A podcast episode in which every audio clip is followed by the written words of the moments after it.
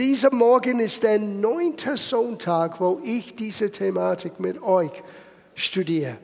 Und wir haben sehr wenig über den Umgang mit Geld gesprochen. Man könnte denken, ha, reich in Jesus, du hast ein Luxusauto gesehen, ah, es geht um solches. No, es geht um eine Reichtum, die man nicht mit Geld kaufen kann. Und auch gleichzeitig zu wissen, Gott kennt uns, Gott liebt uns und Gott hat versprochen, für uns zu sorgen.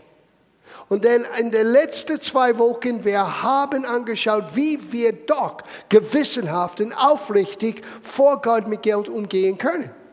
Weil wir wollen dieses Begriff Gott wohlgefällig besser verstehen. Das heißt, wie unser Leben Gott glücklich machen kann. Das ist ein erstaunlicher Gedanke. Wir können Gott glücklich machen.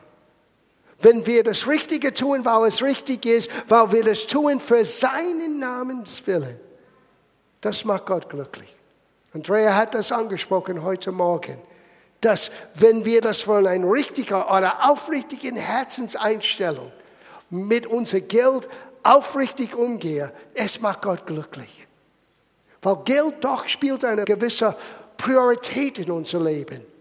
Und ich kann euch sagen, warum. Und deswegen hat Jesus so eine Betonung über Geld gesprochen, weil er weiß, dass unsere Finanzen ist verbunden mit unser Herz. Und wenn er unser Herz hat, hat er unser Geld. Wenn er unser Geld hat, hat er unser Herz. Die sind miteinander verbunden. Weil dein Geld repräsentiert deine Arbeit, deine Leistung, deine Zeit. Und deswegen für Gott spielt das eine wichtige Rolle, wie wir umgehen mit Geld. Das Geld selber nicht, wie wir mit Geld umgehen. Und wie wir gelernt haben in den vergangenen Wochen, hinter Geld ist doch eine Macht. Und diese Versuchung, unter den Macht vom Geld ständig zu kommen, dieser Zwang, dass das Geld alles diktiert, müssen wir täglich widerstehen. Jesus sagte, du kannst nicht Gott und Geld gleichzeitig dienen. Aber wir lernen letzte Woche, wir werden gleich einsteigen, wo wir aufgehört haben letzte Woche, du kannst doch mit Gottes Helfer Geld benutzen und gleichzeitig Gott dienen. So, wir gehen zurück zu Markus Kapitel 10. Da haben wir die Geschichte von einem reichen jungen Mann, der wollte wissen von Jesus, wie kann ich ewiges Leben ererben? Ein toller Anliegen, ein ganz biblischer Thema. Und Jesus hat ihm gesagt, du brauchst nur eines zu tun. Und wir werden das nicht alles wiederholen, aber ich sage das für diejenigen, die nicht da waren letzte Woche. Jesus sagte, eins fehlt dir. Nimm alles, was du hast, verkauf es, gib es den Armen, nimm dein Kreuz auf dich und folge mir nach. Well, der Mann, weil er sehr reich war, war sehr traurig, weil er konnte das oder wollte es nicht tun. Und dann Jesus fing an, zu seinen Jüngern zu sprechen. Und er hat Dinge gesagt, dass die Jünger bisher nicht wirklich vielleicht gehört oder verstanden haben. Weil die dachten, aus guten Juden, für sie war das eine Selbstverständlichkeit, wenn Gottes Segen auf mein Leben ist, ich werde auch versorgt. Ja, aber der Versorgung, sobald es das die Priorität ist, wirst du Gottes Segnungen verlieren. Aber wenn Gott bleibt der erste Priorität in deinem Leben, Gott verspricht, für uns zu sorgen. Es ist immer eine Frage des Herzenseinstellung. Und hier, wir fangen an im Vers 26. Der junge Mann ist weggegangen, traurig, weil er war sehr reich. Und letzte Woche wir haben gelernt, Jesus wollte ihn nicht arm machen, Jesus wollte ihm helfen, befreit zu sein von dieser Zwangsjacke von Habgier. Er hat nur eins, was ihm zurückgehalten hat von Gottes voller Segen. Sein Vertrauen, dass Gott für ihn sorgt. Und so Jesus geht zu seinen Jüngern und sagt, Vers 26, es heißt, sie aber entsetzten sich sehr und sprachen untereinander, wer kann gerettet werden? Jetzt haben sie Selbstzweifel. Vielleicht sind wir nicht gerettet. Jesus aber blickte ihn an und sprach, bei den Menschen ist es unmöglich, aber nicht bei Gott, denn bei Gott sind alle Dinge möglich. Es ist möglich, mit Gottes Helfer doch mit Geld umzugehen in einer aufrichtigen Art und Weise und doch Gott zu dienen. Now, wir gehen weiter. Der nächste Satz, und ich liebe das. Jetzt sehen wir Petrus, wie er wirklich ist. Petrus hat immer seine Birne benutzt. Und manchmal seine Birne ist ihm vorausgegangen. Manchmal er sagte Dinge, bevor er das überlegte. Was sage ich gerade jetzt? Gibt es jemanden anderen, wo man vielleicht sagt, ich kann mich gut identifizieren mit, ich mit beiden Händen. Das ist ein bisschen meine impulsive italienische Gefühlsebene. Manchmal sage ich Dinge und dann denke ich danach, was habe ich gerade jetzt gesagt? Manchmal, Gott gibt mir Dinge zu sagen und es ist genau dasselbe. Aber wenn es Gott ist, es bringt immer Segnungen. Aber wenn es John ist, manchmal, ich schaffe Schwierigkeiten für mich. Und Petrus war genauso in diesem Moment. Schau, was er sagte. Der nächste Satz, Vers 28. Da hob Petrus an und sprach zu Jesus, siehe, wir haben alles verlassen und sind dir nachgefolgt. Now, du musst hier ein bisschen zwischen den Zeilen hier lesen. Was meinte Petrus? Er meinte, hey, was bekommen wir? Wir haben alles abgegeben, wir sind dir gefolgt, was bekommen wir? Na, du wirst gleich merken, Jesus ist nicht sauer mit dieser Art von Ehrlichkeit. Sogar, ich glaube, Gott begrüßt einen ehrlichen Herz. Auch wenn die Fragestellung ist ein bisschen krass, auch wenn es ist herausfordernd, hey, wir haben alles abgegeben. Zuerst, die waren entsetzt. Du kannst nicht reich sein und Gott dienen, aber er hat es gehört, bei Gott ist es möglich. Denn Petrus war, er denkt so schnell, wait a minute, wenn es möglich ist bei Gott, wir haben alles abgegeben, was bekommen wir? Na, schau, wie Jesus diese Frage beantwortet. Und das möchte ich mit euch teilen heute Morgen. Wahrlich, sagte Jesus, ich sage euch, es ist niemand, sagt niemand. niemand. Fühlst du die, dich ausgeschlossen von das Wort niemand? Hast du das Gefühl, dass du die einzige Ausnahme bist in dem ganzen Universum von niemand? Wenn du dieses Gefühl hast, lass uns das heute Morgen ein für alle Mal vergessen. Du bist hier direkt angesprochen. Du gehörst zu dieser Gruppe, was man nennen könnte, alle, jeder. Jedermann. So, es gibt niemand, sagt niemand, das ist gute Nachricht für uns, es gibt niemand, der Haus, Brüder, Schwester, Vater, Mutter, Kinder, Acker um meinetwillen oder um des Evangeliums willen verlassen hat, der nicht hundertfältig Empfänger jetzt in dieser, bitte unterstreicht das, jetzt in dieser Zeit, nicht im Himmel, nicht wenn du sterbst, weil ich sage euch, vieles brauchst du nicht im Himmel. Vieles brauchst du hier die Ressourcen, die wir brauchen, nicht nur zu leben, sondern Gottes Wille für uns persönlich zu entdecken und auszuleben, hat auch etwas zu tun mit unser Vermögen, mit unser Geld. Was setze ich als Prioritäten in mein Leben? Was tue ich mit das, was ich in meine Gedanken hart erarbeitet habe? Du musst verstehen, ja, du hast die Arbeit geleistet, aber es war Gott, der dir die Fähigkeit gegeben hat. In jeder von uns steckt gewisse Vorlieben, gewisse Talenten.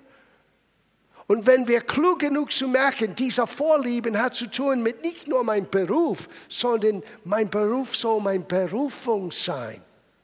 Du gehst völlig anders in die Arbeit jeden Tag, wenn du merkst, wait a minute, das ist mein Dienst.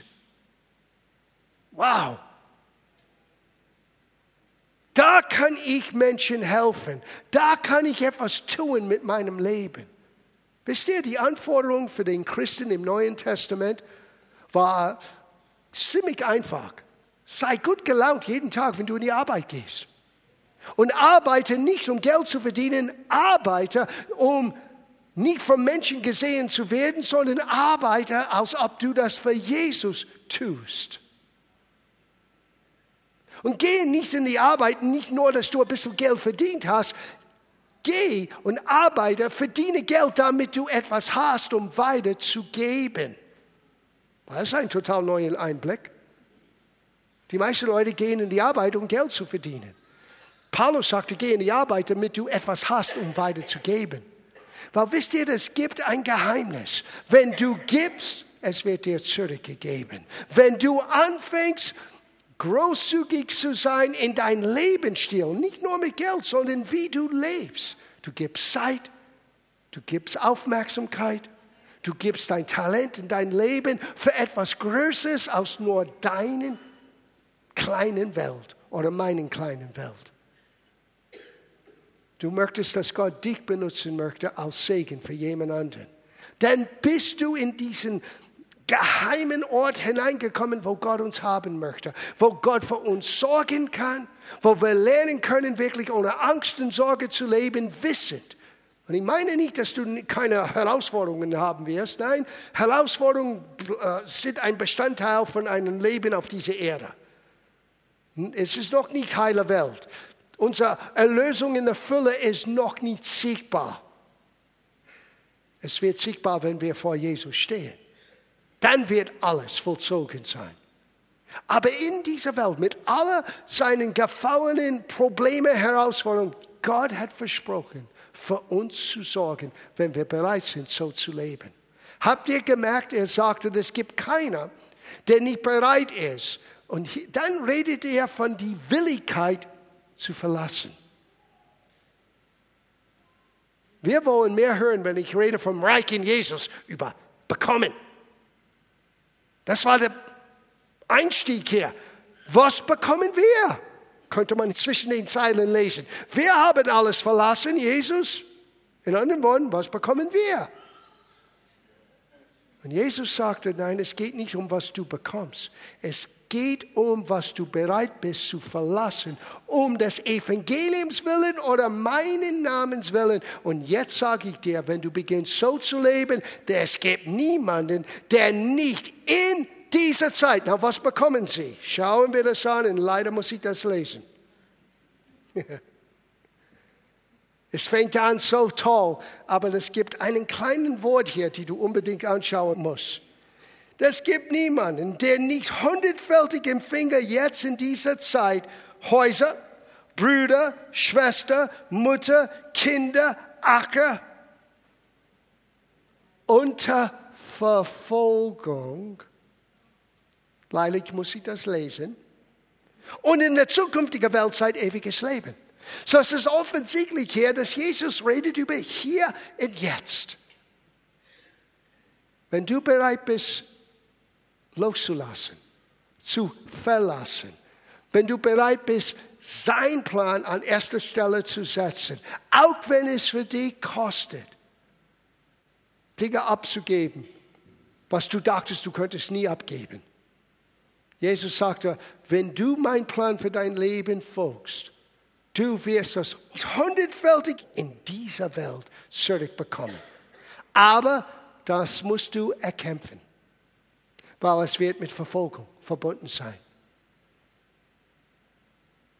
Und das ist ein Geheimnis, das viele Menschen vielleicht nicht sehen wollen. Weil wer möchte Verfolgung haben? Ich möchte ein ruhiges Leben haben. Ich möchte, mein, ich möchte meine Ruhe haben. Ich möchte nicht Verfolgung erleben. Und doch, es ist verbunden. Wenn du möchtest Gottes Fülle in dein Leben haben, dann musst du bereit.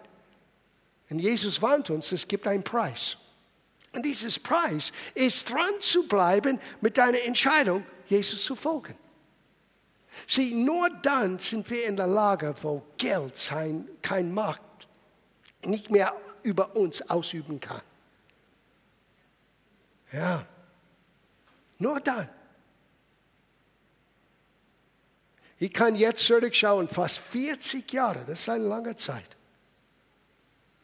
Und ich gehöre zu einer Gruppe von Menschen, die das wirklich erlebt haben. Ich habe meine Mutter und Vater und meine Geschwister verlassen. Und ich gebe zu, nicht freiwillig am Anfang. Gott hat mich ausgetrickst. Zuerst eine wunderschöne deutsche Frau gegeben und dann soll ich nach Deutschland kommen. Und als ich hier war, er sagte, Sohn, du kommst nicht wieder. Ja, Dankeschön. Und das ist, ich dachte, als er sagte, du kommst nicht wieder, ich dachte, er meinte nicht wieder gleich. So ich dachte, vielleicht drei, vier Jahren. Ich habe Menschen gesagt, wir bleiben drei, vier Jahren, Erweckung kommt nach Deutschland, dann gehe ich wieder in die Zivilisation. Ja, das war ein der Barbaren hier, der Bavarians. Yes. Ich konnte kein Deutsch. Ich lebte in eine fremde Kultur für mich damals. Ich dachte, ich bin an der Mission. Und damals, weißt, du, was die Menschen mir gesagt haben in 1980? Du bist wo? Das ist der Friedhof von Missionaren. Was machst du dort?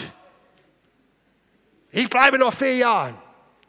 Und jetzt schaue ich fast vier Jahrzehnte zurück und sage ich euch vom 100 Prozent, Gott steht zu seinem Wort. Ich habe mehr Familie, als ich je erträumen könnte. Ich habe mehr ein Zuhause. Und es ist nicht unbedingt, dass ich 100 Grundstücke besitze. Es geht nicht um den Zahl, es geht um den Reichtum deines Lebens, dass dein Leben einen Wert hat für dich und für anderen. Und ich schaue zurück diesen 36 Jahren und ich bin erstaunt, was ich alles erlebt und gesehen. Bin erstaunt, dass wir hier sind, dass ich eine Gemeindefamilie habe und ich hoffe, dass ihr seht mich als Teil eurer Familie. Sieh, das ist, was Jesus meinte.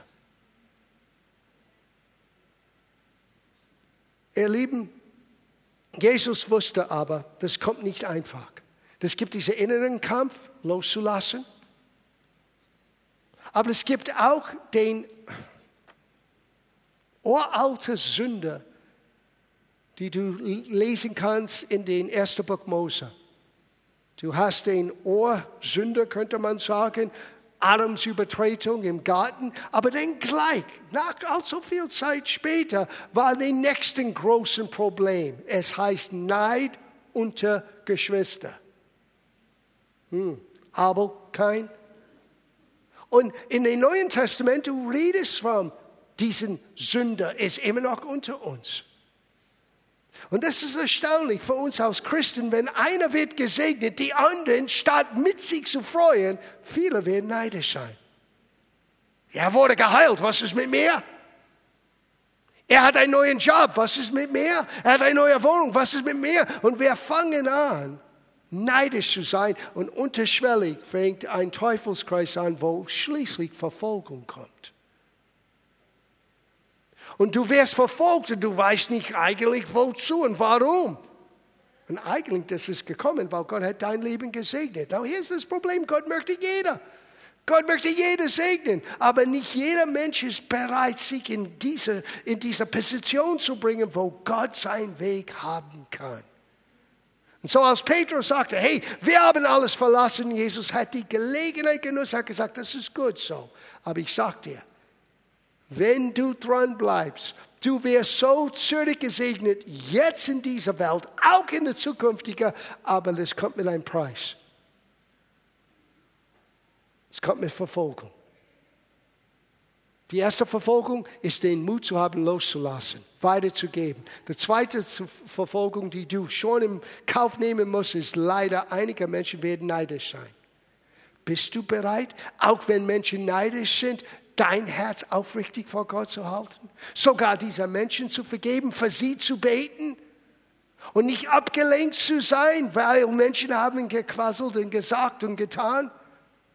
Was hat das zu tun mit den Tatsachen, du bist von Gott angenommen? Du bist von Gott geliebt und Gott sagte, ich werde für dich sorgen. Wow. Das ist für jeder. Jesus sagt, es gibt niemand, der so etwas erlebt, so etwas tut, Petrus, der nicht das erlebt. So, wir bringen das hier zu einem Ende, gerade jetzt. Wir gehen rüber zu Philipperbrief Kapitel 4. Und dann schließen wir ab in 2. Korintherbrief Kapitel 8. Ich hätte ein bisschen mehr zu sagen, aber ich glaube, das ist nicht gerade jetzt notwendig. Das hier ist wichtig. Reich in Jesus. Lass uns sehen einen Bestandteil von dieser Reichtum. Lass uns ein Beispiel anschauen. Was heißt das, reich zu sein? Und ich habe das vor ein paar Wochen erwähnt. Ich möchte es wiederholen. Reich in Jesus heißt nicht, dass du so viel Euros hast in deinem Sparkonto, du wirst nie wieder eine Herausforderung mehr haben, weil du hast so viel Segen von Gott, du weißt genau, wo dein Puffer ist, wo dein, wo dein ähm, ähm, äh, Ersparnis ist. Reich sein ist zu wissen, egal wie mein Konto aussieht, Gott sorgt für mich. That's Reichtum. Das ist die Reichtum, die Gott uns bringen möchte. Und schauen wir das an in Vers 10. Paulus redet über eine Gemeinde, die wiederum die Gelegenheit genutzt hat, sein Dienst zu unterstützen. Und es gab aus unterschiedlichen äh, Gründen, vielleicht war es wirtschaftlich, vielleicht weil das nicht, äh, weil Paulus nicht in der Gegend war, aber aus irgendeinem Grund, diese Gemeinde könnte Paulus nicht weiter unterstützen. Diese Gemeinde hat Paulus am Anfang unterstützt in seinem Dienst, als er nach Europa ging. Und so hör, was Paulus sagte. Ich bin aber hochgefreut worden, das ist Vers 10, Kapitel 4, Philipperbrief. Ich bin aber hochgefreut worden im Herrn, dass ihr euch wieder so weit erholt habt, um für mich sorgen zu können, worauf ihr auch sonst bedacht waret, aber ihr waret nicht in der Lage dazu. Na, warum die nicht in der Lage waren, das wissen wir nicht. Aber die hatten nicht die Möglichkeit. Lass uns das so stehen lassen. Er sagte hier, nicht mangels habe, sage ich das. Now, hör ein reicher Mann. Das ist ein reicher Mann.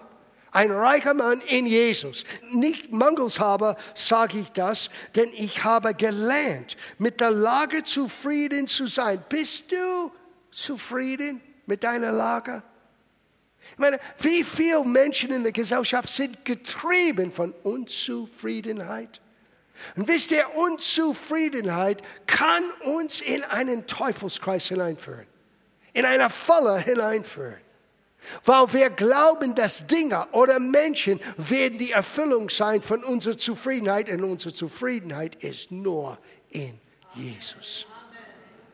In die Gewissheit zu wissen, ich gehöre zu dieser Gruppe, wo es heißt, jeder. Ich bin angenommen.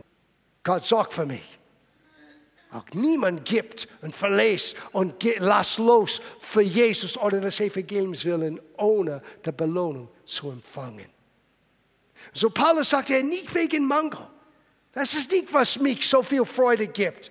Nochmal, nicht mangels habe sage ich das, denn ich habe gelernt, mit der Lage zufrieden zu sein, in welcher ich mich befinde. Ich verstehe mich so gut aufs Armsein wie aufs Reichsein.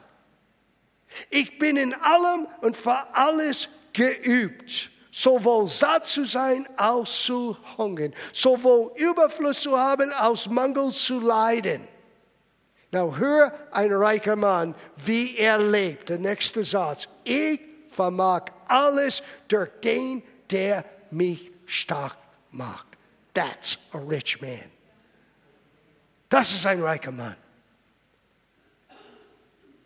Paulus wusste, wie er mit Überfluss gehen könnte. Wisst ihr, wir manchmal vergessen, dass unser Leben ist in verschiedenen Etappen. To everything there is a season. Alles hat seine Zeit, sagt man auf Deutsch. Auf Englisch wir sagen Saison. Du kannst nicht immer in Frühling leben. Sorry, Frühling ist cool. Sommer ist auch cool. Aber die Erde braucht Herbst und manchmal es braucht Winter. In ein Winter zu leben ist nicht immer angenehm. Es ist kalt. Manchmal du fühlst dich allein. Die Menschen werden schnell deprimiert, weil die Sonne geht so früh runter. All diese Dinge hat auch seine Auswirkungen auf den Etappen unser Leben. Manchmal bin ich selber überrascht ich schaue Bilder an, ich denke, wow, ich war jung damals. Dein Leben kann nicht immer Frühling und Sommer sein. Und es ist nicht außergewöhnlich, wenn du durch ein Winter gehen musst. Du musst verstehen, dein Reichtum hat nichts zu tun, dass du bist immer im Sommer oder im Frühling. Das Reichtum ist zu wissen, auch in deinem Winter, wenn du allein fühlst, wenn es normalerweise deprimierend ist, du weißt, Jesus ist die Quelle von alles, was ich brauche. Ich vermag alles durch den, der mich stark macht. Ich bin reich. Und ich werde meine Belohnung erleben. Es gibt niemanden, der Mutter, Vater, Bruder, Schwester, Haus und Land und alles verlassen, der nicht hundertfältig jetzt in dieses Leben all das erfährt. Aber es wird unter Verfolgung kommen. Es wird mit einem Preis verbunden. Du musst den Durchhaltevermögen lernen. Du musst lernen. Und, und habt ihr gemerkt, ich bin geübt. Das Wort geübt auf Englisch, es heißt, I'm instructed. Das heißt, ich bin angewiesen. Jesus hat mir gesagt, ich muss das lernen. Ich kann mich sehr gut mit das identifizieren. Als ich nach Deutschland kam, wir waren nicht, wir sind nicht aus Missionaren hergekommen. Ich wollte kein Pastor sein. Ich habe das nicht gelernt. Vielleicht merkt ihr das. Ich war Musiker, meine Frau Schauspielerin. Wir beide liebten Jesus und wir beide wollten sein Wille für unser Leben haben. Und sein Wille war nicht mein Wille. Sein Plan war nicht mein ausgedachter Plan. Und als Gott begonnen hat, das zu entfalten und uns das zu zeigen, was wir tun sollen, was wir sein sollten. Das war für uns der große Schock, die große Überraschung. Aber ich sage euch, ihr Lieben, Gottes Plan ist so viel besser als unser Plan. Und als wir kamen, da war keine Gemeinde, der uns unterstützt. Da war keine Gemeinde, die uns hier empfangen. Wir könnten nicht den Marketing-Strategy und wir konnten nicht an Facebook und an, das gab kein Facebook und kein Internet. Und wir könnten kein E-Mail schreiben. Es gab sogar kein Handy. Stell dir vor, unsere Telefons hatten immer noch keine Verbindung mit einem Kabel. Kein Faxgerät. Ein Faxgerät war ein großer Durchbruch. Damals hatten wir alles auf Kassetten. Die meisten von euch haben nie ein Kassetten gesehen, vielleicht in einem Museum.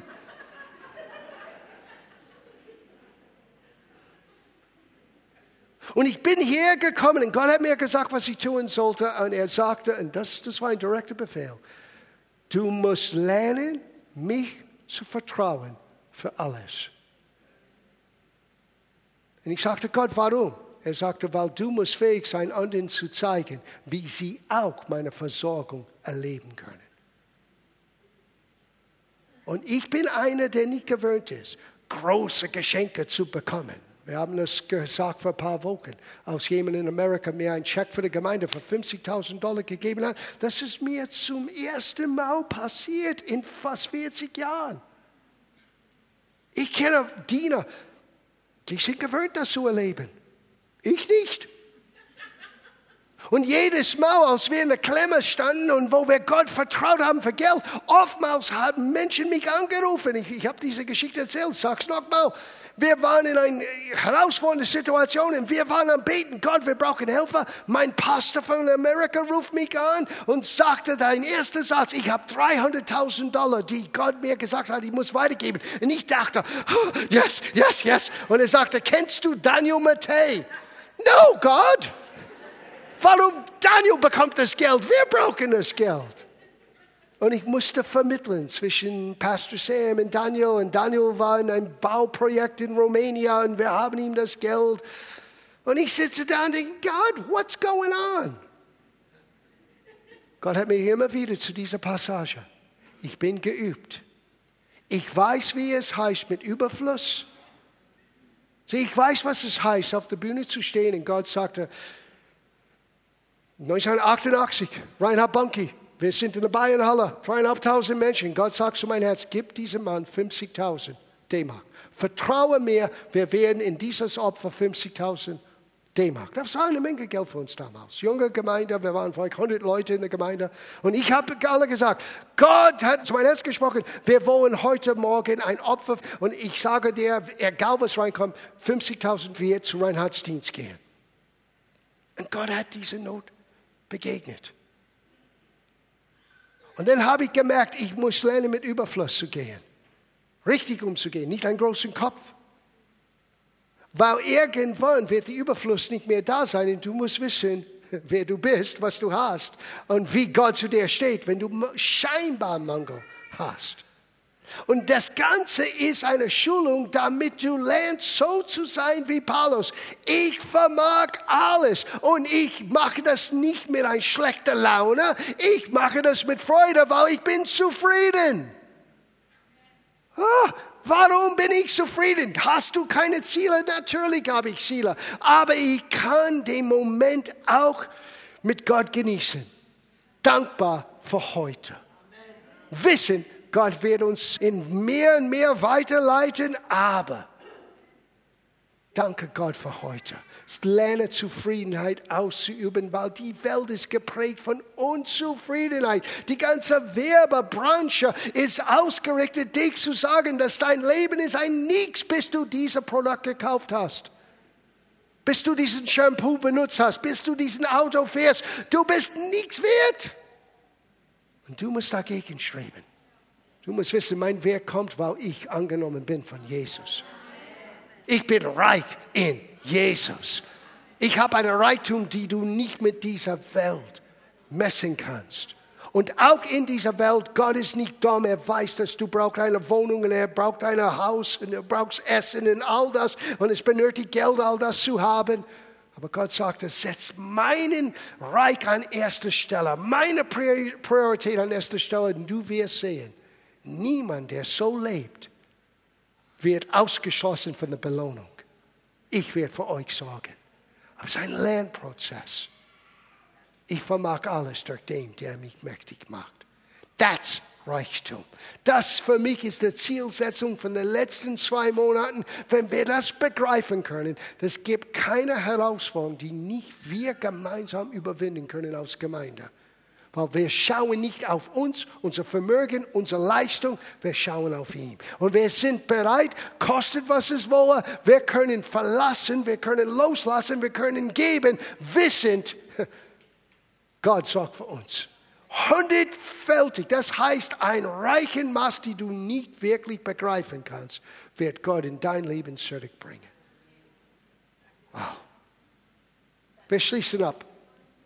Zweiter Korintherbrief, letzte Aussage. Kapitel 8. Ah, er sollte ein bisschen zu Hause, liest Kapitel 8 und Kapitel 9. Stell dir vor, zwei ganze Kapitel nur über Geberfreudigkeit, Herr Paulus, geschrieben. Sieh, man denkt, ach, Geld ist nicht so wichtig. Geld ist äußerst wichtig, nicht wegen bezahlter Rechnungen, sondern dein Herz und mein Herz. Sondern das, was es repräsentiert. Weil jedes Mal, wenn du gibst mit Freude, weißt du, was du gerade getan hast? Du hast gerade den Macht hinter Geld gesagt, du bist nicht mein Gott. Jesus ist mein Gott. Und du wirst mein Leben nicht diktieren. Ich werde mein Leben diktiert bekommen von Jesus selber. Ich vermag alles durch den, der mich stark macht. Schauen wir das an. Paulus schrieb diese Gemeinde, weil diese Gemeinde war sehr charismatisch. Wow. Wenn die Gemeinde zusammenkam, die haben Gaben in Überfluss. Jeder hat in neuen Sprachen gesprochen und ausgelegt und Zeichen und Heilungen, dies und jenes. Aber das war ein bisschen chaotisch. Und Paulus musste ein bisschen Ordnung in der Gemeinde, weil die Gemeinde sollte nicht chaotisch sein. Es sollte mit Anstand geschehen und mit Verständnis verstehen. Aber all diese Dinge, die sind von Gott. Aber wie man das umsetzt in der Gemeinde, das muss diese Gemeinde lernen. Und diese Gemeinde hat ein, vielleicht ein bisschen Ehrgeiz. Die haben ein großen Versprechen gegeben. Wir werden die Gemeinde in Jerusalem mit x Euros unterstützen. Die hatten keine Euros damals, aber nur, dass wir das verstehen können. Mit x Denaris oder was immer sie benutzt haben. Und ein Jahr geht vorbei und nichts ist gekommen. Aber diese Gemeinde war ein bisschen so. Die haben große Sprüche gelassen und jetzt ein Jahr ist vorbeigegangen und Paulus sagte, hello, es ist an die Zeit, die ihr lernt, mit euren Aussagen auch eure Taten in Einklang zu bringen. So er schreibt dieses zweite Kapitel, um die Gemeinde zu ermutigen, ohne zu sagen, hello, rüber mit der Kohle bitte, was ihr versprochen habe. Er tut das ganz biblisch. Und er tut das ganz ermutigend. Deswegen lerne ich immer von Paulus. Ja? Er sagte hier in Vers 7, wie aber ihr in allen Stücken reich seid. Sie, er kommt nicht mit das Negative, hey, seid ihr blöd. Ihr habt versprochen, wir haben auf das verlassen und das Geld ist nicht da. So, er kommt nicht so, er kommt vorbildlich, wie ein Vater. Er sagte, hey, überleg mal, aber wie ihr in allen Stücken reich seid. Now schau, was er an, erwähnt hier. An Glauben, ich hoffe, dass ihr reich seid am Glauben. An Wort, ich hoffe, dass wir reich sind am Wort.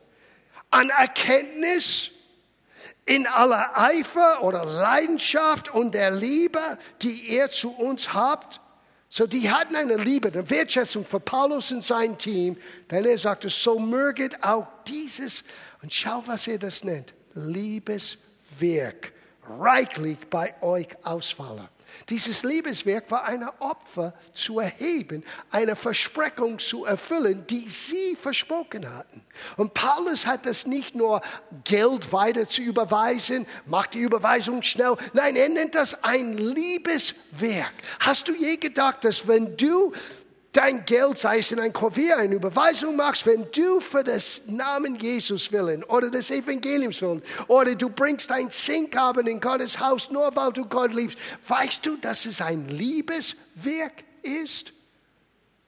Weil es drückt deine Liebe in erster Linie für Gott aus, aber es drückt auch deine Liebe aus für den Ort, wo Gott dich gepflanzt hat oder den Dienst, den du schätzt und unterstützen möchtest.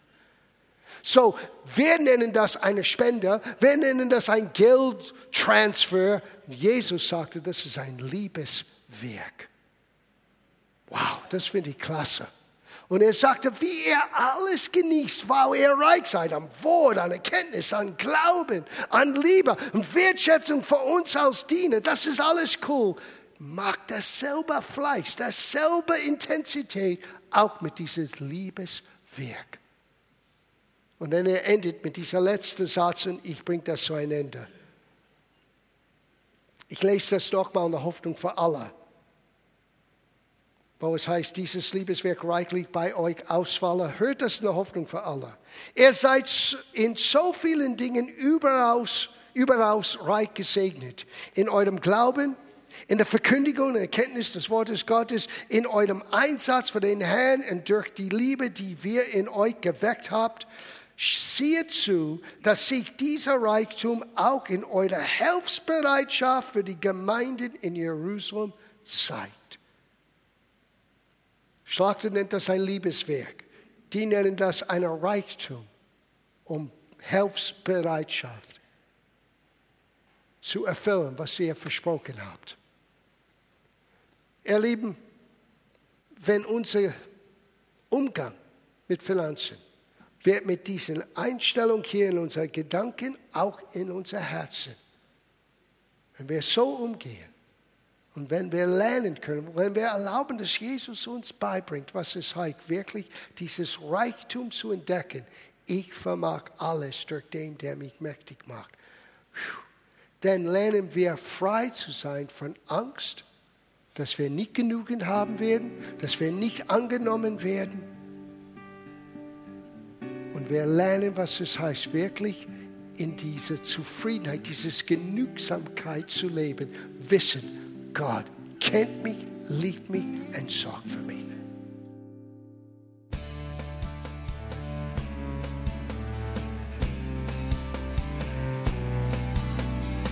Liebe Zuhörer, das war ein Ausschnitt eines Gottesdienstes hier im Gospel Life Center. Auf unserer Website www.gospellifecenter.de können Sie die Notizen für diese und andere Predigten nachlesen und sich über die Arbeit von Gospel Life Center informieren. Wir wünschen Ihnen Gottes Segen.